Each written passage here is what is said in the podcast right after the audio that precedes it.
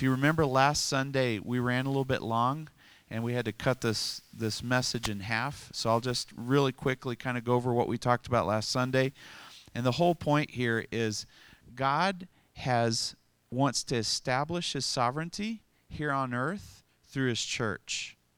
He wants to establish his sovereignty here on earth through his church.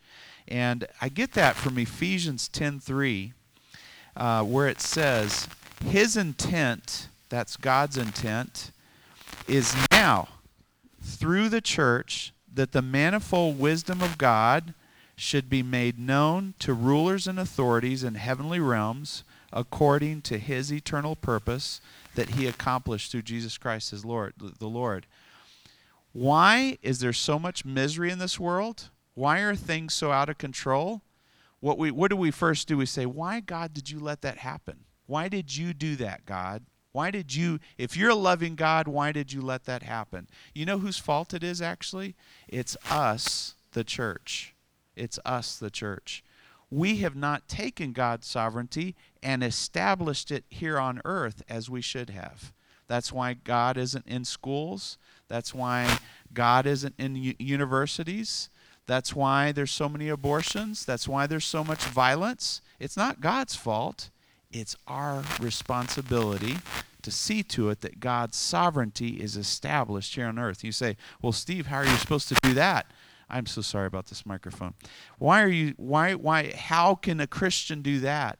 On our knees in prayer. On our knees in prayer.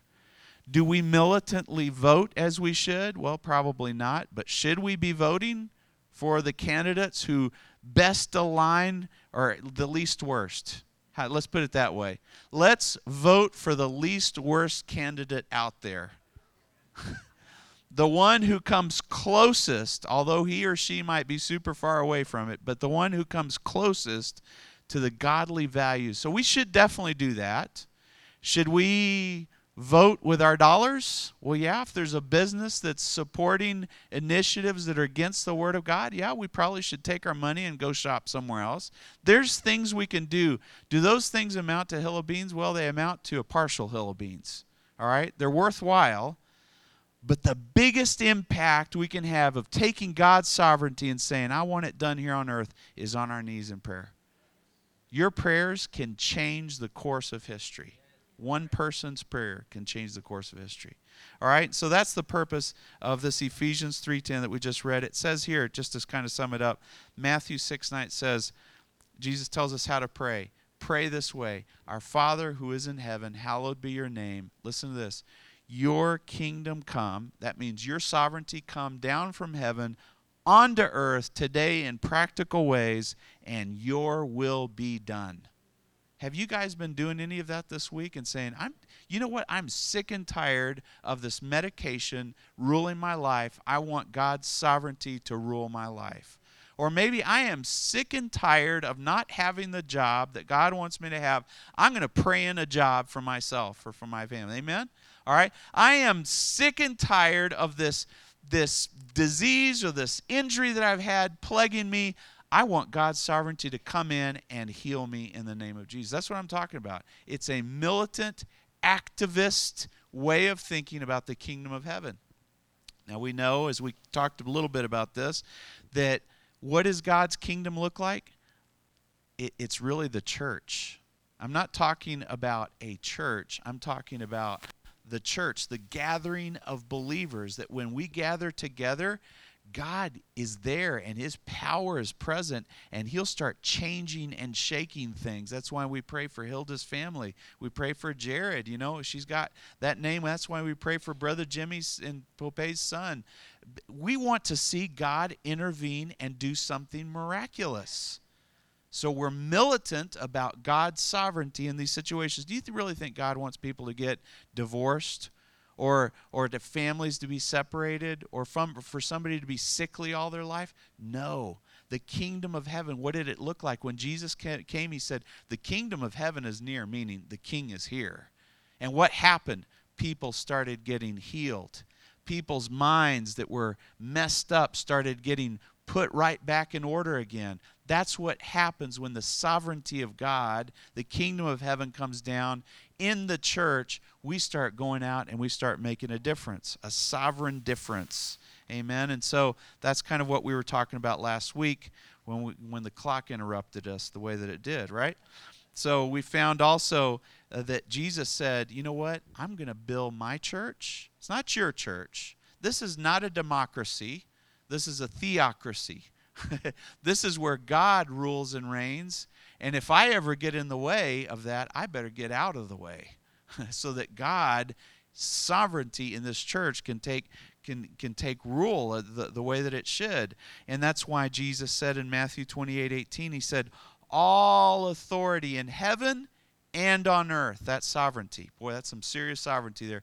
In heaven and on earth has been given to me. Now, what I want you to do, I want you to go and make disciples of that sovereignty. I want you to go tell people that Jesus is the King of Kings and the Lord of Lords, and to come under that sovereignty of the Lord. How hard is it for you to give up control of your life, God? How hard is that? It's really hard. I'll never forget, man. I was at work, and it was kind of a big room. There's a couple of us working. There was actually about four or five of us working in one room. I used to be an auditor. Okay, how many of you guys like auditors? Not much, all right? That's what I used to do. Financial auditor. And three of the five people left the room, and I was left with another guy whose name was Steve as well. Steve, Steve. And I, he and I had already talked about the things of God, and um, I began to share with him here's what you got to do, all right? To be a Christian, you let God be Lord over your life, sovereign over your life. And I'll tell you the short story of the version. He looked at me and says, I know exactly what you're saying, Steve, Steve to Steve. I know exactly what you're saying. He said, but I can't do it. I can't give up that level of control. And isn't that you and me? Isn't that our problem? We have a hard time letting God take control. Well, good news about 10 years later, I ran into this guy and he'd given God control over his life. So, you know what I'm talking about when I say sovereign. It's when God takes charge and you start following God. That's a tough decision. It's a simple decision, but it's a tough decision to make. All right? So we see in Colossians 1:15 as we read last week that the Son, this is Jesus, is the image of the invisible God. This is Colossians 1:15. He's the image of the invisible God, the firstborn over all creation, for in him all things were created, things in heaven and on earth visible and invisible, thrones or powers or rulers or authorities, all things have been created what? Through him and for him. He is before all things, and in all him th- things hold together. And listen to this in verse 18 of Colossians 1 He is the head of the body, the church. He is the head of the body of the church. He's sovereign over the church. You know why some people stop going to church? Well, sometimes the church, we're a bunch of idiots, all right? And we hurt each other. So that's one reason why people leave church. So that's but another reason that I've seen that people leave church is they have a challenge with the sovereignty of God in their lives. And they just can't do it. And so they they they go out. They might go out and quit going to church altogether, or they might try to find a church where the sovereignty of God is not uh, expressed quite so strongly, all right? I'm not telling you to do what I tell you to do. I'm just telling you to do what God tells you to do. Amen? You need to think about that. Do what God tells you to do. And you know, here's the neat thing about God. I've mentioned this before. He didn't give you 10 things to do or 20 things to do or 50 things to do. He gives you one thing to do. And He gives you one thing at a time. And He says, We're not going to get off this one thing until you got this one down. And then we're going to work our way to the next thing. All right? So, not everybody needs to stop smoking. that might be your deal. All right? And, you know, we all might be smokers in here. I don't think we are, but we might all be smokers in here. You know what? God's going to deal with each one of us differently. And at some point, we're going to work up to that place where God's going to say, you know what? Smoking's bad for your health. Your body is the temple of God. All right? And so, you know what? Let's work on this until we can get past it. How many smokers have been freed already? All right? Just Eh, eh, wow, several of us, all right? I just gave that as, a, as an example, all right? God's working on something in your life. It might be worry, it might be anxiety, it might be control freakishness, whatever it is, all right? Let God work whatever needs to work in your life. Let Him be sovereign in that one thing in your life. So Jesus comes around. You know, one of the first things we ever hear in the Gospels about what Jesus preached, He said, the, Repent, for the kingdom of heaven is near. If it was near when Jesus was here, it's even nearer today. what is repentance? It's saying, I'm not going to control things anymore, God. I'm going to let you start taking charge. What does it take to let you say, well, that that sounds all good. I'm willing to do it, but how do you do that? I mean, I don't see Jesus. I don't hear him. How do I do that? Let me tell you what, you start asking him before you make decisions. You start inquiring of the Lord. And you ask him, God, I am not talking about do I go to the grocery store today or not. I'm not talking that level of thing. God gave you a brain and he lets you make wise and comment. Do I pay my bills today? Well, if they're due, you better pay them. All right? Or do I go and apologize to somebody that I've hurt? You don't need to ask God that. you just go and do it. But if you've got a job opportunity, you got two things here, and it's a pretty big decision, you say, Jesus, what would you want me to do? And the Bible says that He'll guide your steps one step at a time. So what do you do? You say, God, I'm going to take the step. I think it's the right one. I'm going to lift my foot and Lord, you put that foot right, whoop, maybe it needs to go over here. All right, or maybe it needs to go, but I'm going to start going in motion, and I just pray that you direct the steps that I take. Does that make sense? Anybody can do that. A 10 year old can do that. Surely we can do that. Ask God, inquire of the Lord, and let Him be sovereign over our lives. So here's kind of where we left off yesterday. Uh, yesterday, last Sunday. Um, seems like yesterday. Luke 11 20 Listen to what Jesus says. And th- this is this is kind of getting into what does it look like when God starts displaying his sovereignty? What does it look like? What does it feel like? Well, it's pretty tangible. I'll tell you that much. In fact, in in Acts 2, I read this scripture. It really was cool.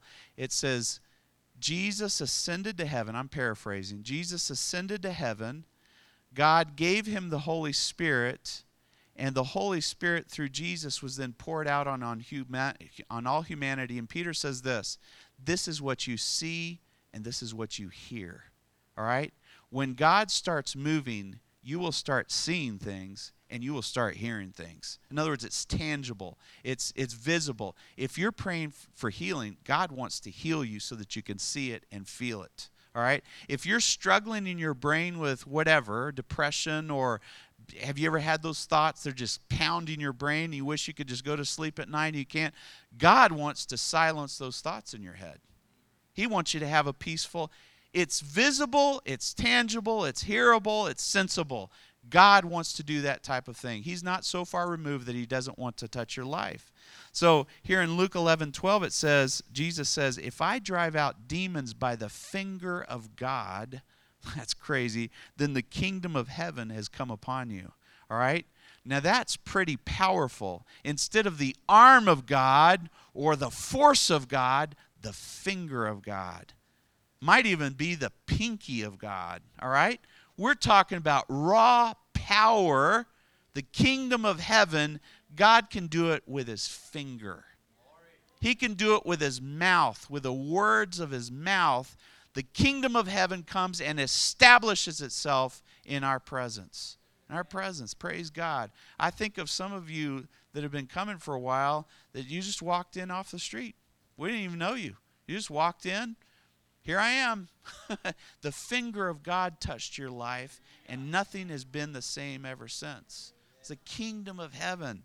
But here's a here's a, an example. So I've just been giving you random verses here and there, but here's a story in Acts 3 verse 1 and if you read some of the readings that we had from last week, you read this, but it says one day these two disciples of Jesus, this is after Jesus has died, resurrected, ascended to heaven, and the Holy Spirit's been poured out on people's lives. Peter and John are going to the temple in Acts 3 for a time of prayer at about 3 in the afternoon. Now, there's a man who is lame from birth after being carried, um, see, he was lame from birth, was being carried to the temple gate called Beautiful, where he was put there to beg from those going into the temple courts. When he saw, okay, now, some of us have begged, all right? Some of us see those who beg and give them money. So we can identify with someone who's begging. All right, that's uh, that's common in our society. All right, so it's the same type of situation. You pull up to a stoplight, and here's someone asking for money. All right, let's put it into our world so that we can kind of picture this. Picture you roll down the window and you start interacting with this person. He saw Peter, this, this beggar, saw Peter and John about to enter, and he asked them for money. I don't know if he said it verbally or if he just put his hand out. In our case, there might wave a sign right in your face. I need food. I'm hungry. I'm, please give me something to eat. All right. Peter looked straight at him through his open window. No, he's not. He's not in a car. But let's keep it relevant. All right. He looks straight at this guy, and Peter says, "Look at us." Now, uh, on Mesa Street, there's this man who asks for money routinely, and I'm going to show you how he's he's literally bent over like this. And I, he has to look up like this. And so sometimes he won't look me in the eye. I'll roll down the window and talk to him.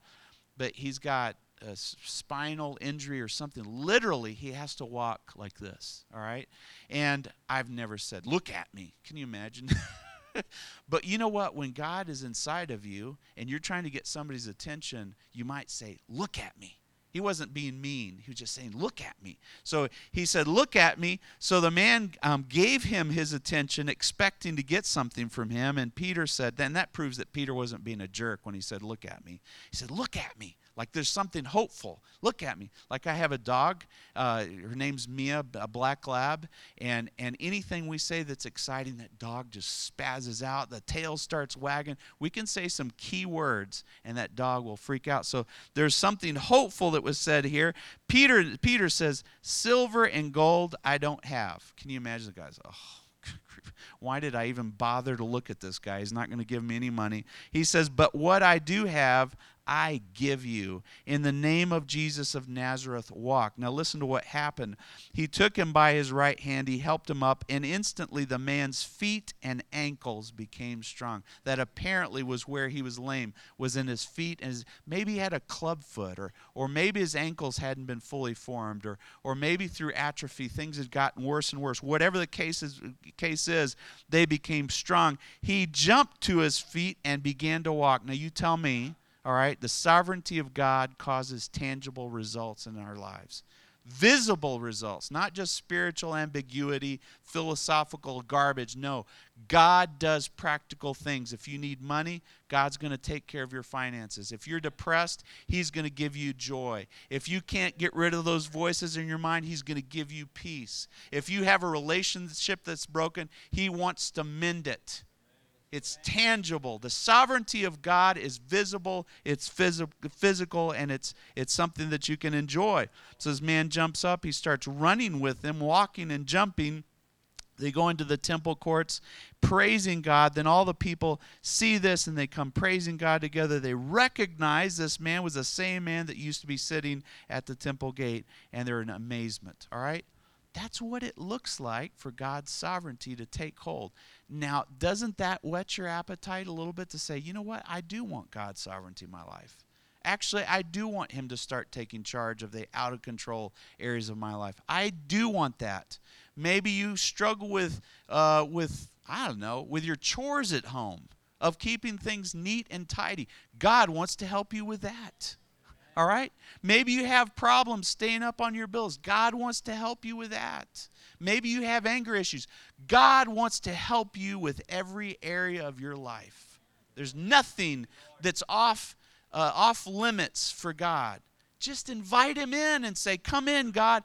Take sovereignty over this area of my life." All right? So that's why again we pray the Lord's prayer. Your will be done. Your kingdom come you be sovereign. All right? So we look in in uh, Brother Jimmy's favorite scripture and mine as well. Always. Always. Matthew 6 33. I've got some close seconds and thirds, but this one will always be at the top of the list. But I want you to look at this a little bit differently. It says, But seek first the kingdom of heaven and his righteousness, and all these other things money, needs, healing, relationship, whatever, all of these other things will be taken care of as well. But what do you have to do? Seek first the kingdom of heaven. What is that? The kingdom, the sovereignty of God in my life. What does that look like? I get up in the morning, I'm starting to do this. Get up in the morning and say, God, what do you want to do today? I have the 15 things that I have to do for work, family, church, whatever it is. I've got all these things, but God, what do you want to do? And you know what? I'm intensely curious in knowing, God, what your will is for me today. I really, really want to know what you want to do today. And you get interested and curious to know what God's will is for that day, for you, this day. You're going to live an adventurous life. All kinds of good stuff is going to happen that you weren't expecting. Why don't you step across the threshold and say, God, I'm going to start living in your sovereignty? I'm going to start living an exciting, God filled, inspired, miraculous, supernatural life. I want to start doing that. God's going to start using us. I, I bet you we had some stories from yesterday. I bet you we had some stories when we handed out our dinners and got to pray for some people. I went with my mom and we got to pray for some. I bet we had some stories. You know what? God wants to give you stories every day of your life. God's stories, inspired stories. Amen. So, anyways, we need to prioritize God's sovereignty in our life and stop saying, God, when are you going to do? When are you going to heal this shoulder of mine? Hey, He's going to take care of it whenever it's time for Him to take care of it right? When are you gonna when are you gonna give me a job or when are you gonna do this? When you, you know what? Let's just focus on what God's sovereign will is for today. And and let's focus in on that and stop putting our agendas above God's agendas. All right. So I've mentioned this last week, but I'll say it again. If we pray, good things will happen. If we don't pray, evil things are going to happen. Literally we have that level of authority not only in our for ourselves but for those that we come in contact with. So whisper a prayer to god. Whisper a prayer to god. Talk to god. Listen to god. Say god heal this person or god help me in this thing. Help me with that thing. We we we don't want to leave things up to chance. We want to leave things up to god. All right. So here's a here's a thought. Don't worry we're almost done here, but we're going to have a little bit of time at the end. I want us to respond to what we're talking about today. Um, there's a there's a formula that I want to share with you. My page is out of whack here a little bit, but anyways, there's a formula that I want to share with you for seeing God's sovereignty at work every day of your life. Formula. I, I like formulas. I like knowing if I do A, B, and C, that D will happen. If I don't do A, B, and C, then E will happen. So I want to do, I want to get the right, right, uh, right things happening. So here it is.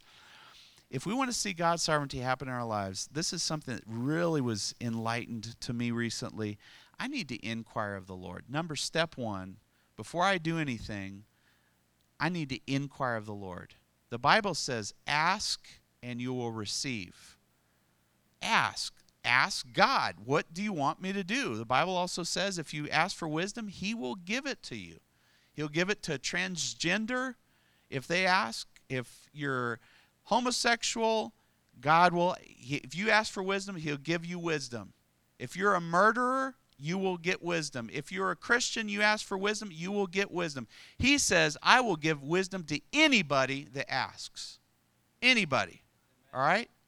You could be hating the world and you ask for wisdom, God's going to give you wisdom. All right? So ask and receive. Inquire of the Lord. If you'll start inquiring of the Lord, God will show you great and mighty things. All right? So step 1, if you need if you need to know what God's will is, just ask him, God, what's your will? And you say, Well, I don't know. Well, listen, then start listening to him. I'll never forget Jessica when we we started first started kind of hanging out here at church. She wasn't sure about, you know, hearing from God and you know what? She started hearing from God the next week. right? Sorry to pick on you, but I mean, it's a great example. You know what? Ask God, and He's going to answer your questions. He really is. He's going to answer you. And you say, well, how? If you start listening to Him with your heart, with your spirit, with your soul, He's going to start speaking to you. And I've, I've gotten to the place where I'd much rather hear God in my spirit than with my ears. Because what comes into my spirit lasts. It stays there. It remains there things that I see. God, give me a sign. I want to see a sign in the heavens. Well, you know what? God's given me a couple of signs, and I already forgot what they were. All right? So I need something lasting and the spiritual is lasting and it's it's it's meaty, it's deep, it's complex, it's wonderful, it's amazing. And so we inquire of the Lord. Number 2, you just simply listen to God. You wait for God. You say, "Well, I'm not a patient person." Well, get to be patient. All right? Life is all about patiently waiting. It just takes time and I've gotten to the place where I love to wait on the Lord. What, what do you, well, tell me what it looks like. Well, I take walks and I just wait on God. I don't come in telling God, demanding God, pushing God, pulling God. I wait for God, and God starts giving me the answers that I've been waiting for when I quiet my spirit, quiet my soul, quiet my mind, and I listen to God. I wait for Him. So, number two, you ask God. It's like a conversation. You ask, if I ask my wife, I'm going to wait for her to respond, right? And, and maybe she's in busy with something, but eventually she's going to get to me. She's going to answer my question. So we inquire the Lord, we listen to Him, we wait on Him. Number three, here's what God God speaks to you. Now that the first two were our our side. Now God starts getting involved, and this is the exciting part. God speaks a promise to your heart.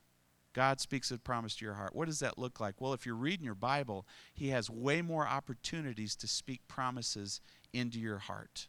All right? He has way more. If you're not reading your Bible, it's a lot tougher to hear from God. If you're not praying, it's tough to hear from God. If you're not coming to church, it's tough to hear from God. Those are the three main ways that we receive from the Lord.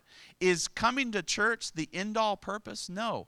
That's just the vehicle to receive from God. The end all purpose is to get something from God. That's why we read the Bible. That's why we pray. That's why we come to church. But God speaks a promise into your heart. Have you ever, and not all, not all of us are going to raise our hand, have you ever received a promise from God?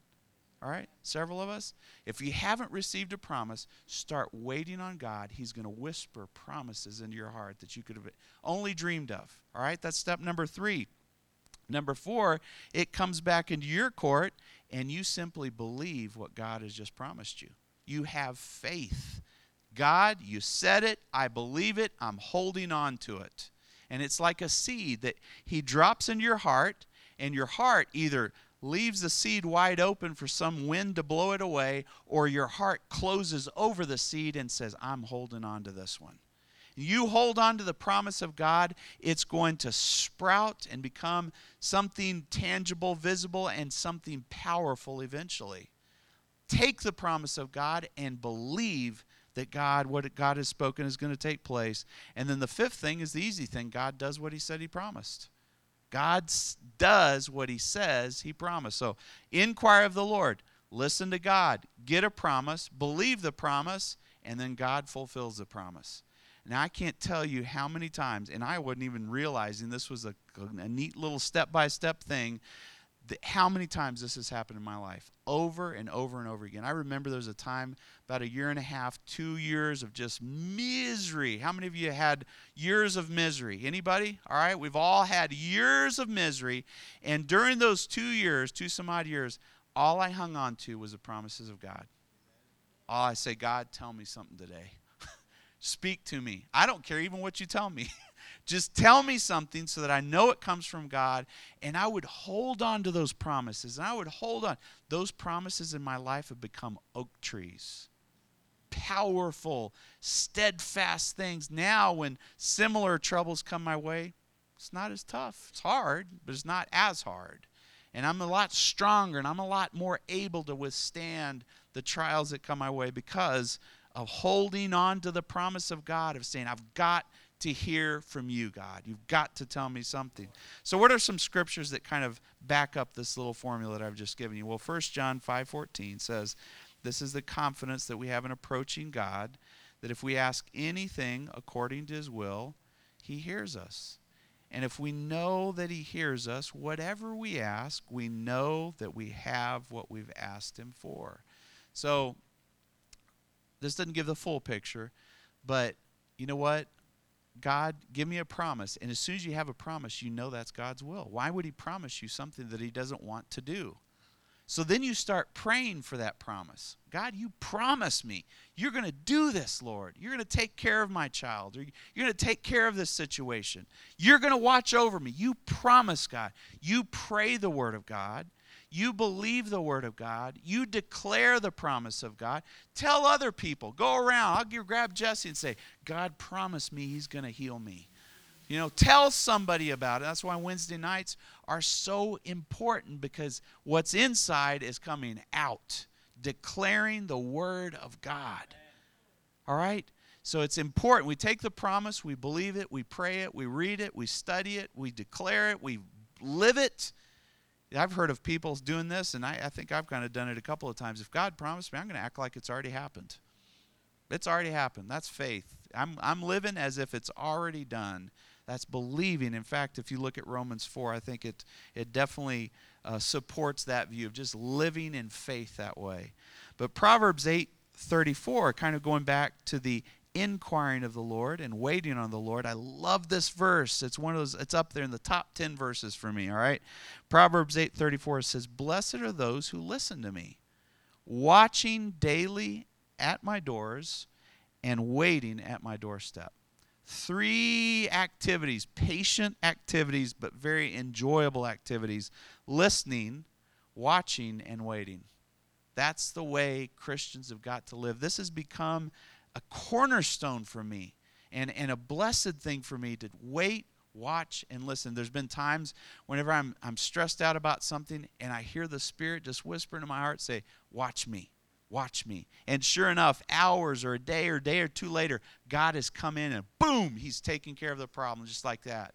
So when you get the word from God that says, watch, you better start watching look around and wait for God to do something mighty and awesome. And, and, and the same goes for listening. If God's saying, I've woke, there's been times when I'm laying in bed and I know I need to get up and I need to get ready for work or I need to pray a little bit and read my Bible. And I'm just laying there, oh God, I want to get up. I don't want to get up. And I feel the Holy Spirit say, Get up. I've got something to tell you. Have you ever had that happen? Get up. I've got something I want to share with you. You're listening to me. And so I roll out of bed, you know, get my eyes open, get my Bible out, and sure enough, the riches of God starts flowing, man. God's speaking something to me. He's waking me up. He's sharing truth with me, life with me. Watch, wait, and listen. And then I just want to share with you so just some thoughts here to, to finish up. Um, what are some signs that you know you've heard from God? All right? Because sometimes we say, well, I don't know, is that God talking to me? Is that uh, pizza last night? What, what is it? What's what is is this voice from God or not? And I want to I want to share with you. Here's some ideas. If what you hear brings hope, it's most likely from God. If what you hear from God brings a little bit of a slap in the rear end to get up and go, that's probably from God. All right?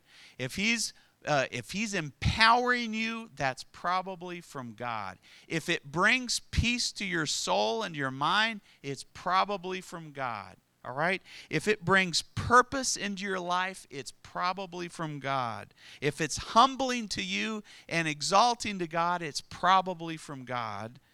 And if it comes from out from left field, it's probably from God as well. And I'll, I'll just give you an example. Um, I kept thinking, you know what? My job here, I, I work full time, but the, the job where I work at, this job is going to come to an end. I kept for three years. I think it's going to come to an end. I'm probably going to lose my job or find another one. Something's going to happen here. And so as I'm thinking these thoughts for month after month after month, this thought comes to me from left field. And listen to this finish what I'm finishing. Finish what I knew instantly that was the Lord. It didn't come from me, it came from left field, and it gave me purpose, it gave me vision, it gave me the gas in my engine to keep going, all right?